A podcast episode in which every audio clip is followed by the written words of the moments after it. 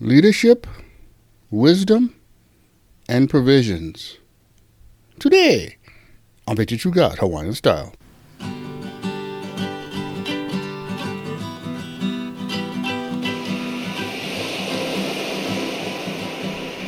Aloha Friday, everybody. I'm your host, Brother Mel. And I say thanks for listening to the show. Well, today we're talking about gathering wisdom as you lead is good. It's a good one, guys. You know, I hope you had a good week. I hope the leadership that you were looking for when happening that you were a better leader. If not, I'm gonna pray pray right now when for the brothers and sisters that didn't go well that lead, that this show will be the one that help. So just pull it right, right now with me if can. Father God, and pray for the brothers and sisters they wouldn't try. It didn't go well. And they even took a step back backwards. Uh, that this show, Father, would just give them the light, the mana for go forward and learn and gain that mana'o and bring you praise. In Jesus' name. Amen. Okay then. You know, very simply put, leadership, guys, is just guiding people to a desired goal. Remember, it's your actions, not your title, that convince people to listen to you and follow you. You know, we read in 1 Timothy 4.12, Do not let anyone look down on you because you are young, but set an example for believers in speech, in life, in love, in faith, in purity. You know, a good leader, guys, is willing to have like a servant's kind of mindset. The way they think. You know, people are more likely to, to follow you by if you're ready for roll up your sleeves and help them anytime. You know, it's it's uh, in honesty and, and it is crucial for the leader. And it brings the integrity in. Being trusted isn't hard as some people make it. You know, there are those out there, but they don't think about consequences, nothing about in the moment, and they struggle like they don't understand.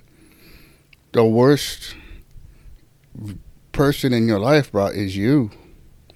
You know, you can uplift people and their self esteem when you can as a good leader. You know, this is an investment in a person's positive attitude, whether it be home or work, whatever, doesn't matter. You know, how a person, how you talk to the person just determines how well they'll listen and follow.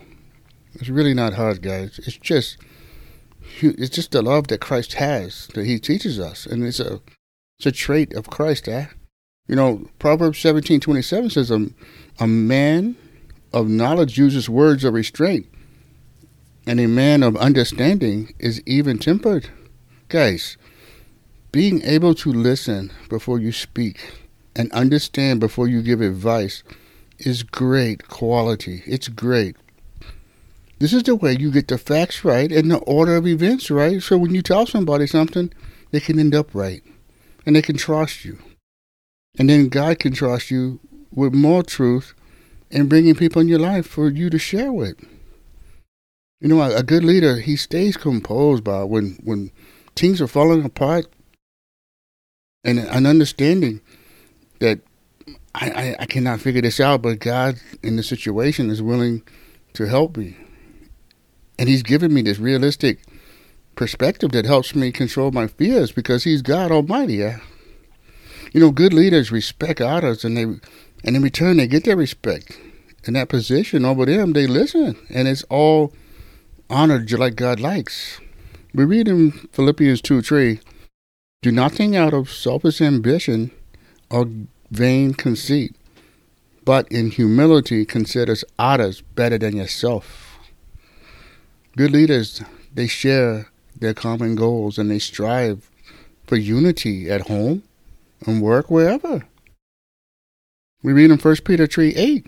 Finally, all of you, live in harmony with each other. Be sympathetic. Love your, your brothers. Be compassionate and humble. Do not repay evil for evil or insult with insult, but with blessing, because of this you are called, and that you so that you may inherit a blessing. And that's the challenge, guys. Never think of yourself as greater than Christ because Christ did what he's done, but you know can. I always say we all need someone in our lives greater than us.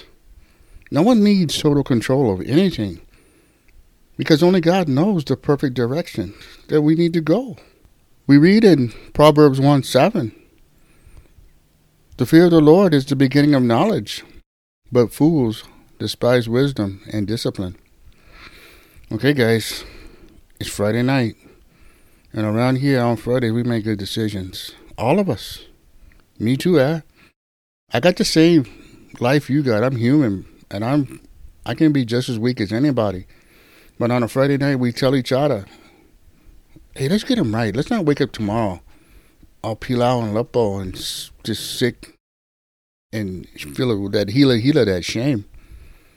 And I'm gonna tell you right now. You say, "Bro, I want to do that, but I know can't. I don't have the money to do it." And I say, "Okay, but It starts with saying yes to God, but none of us have the strength to beat our old flesh.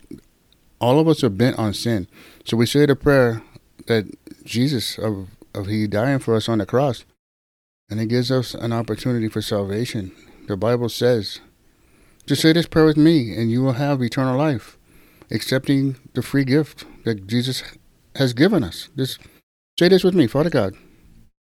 I know that I am a sinner, and I need a Savior. I'm sorry for my sin, Lord.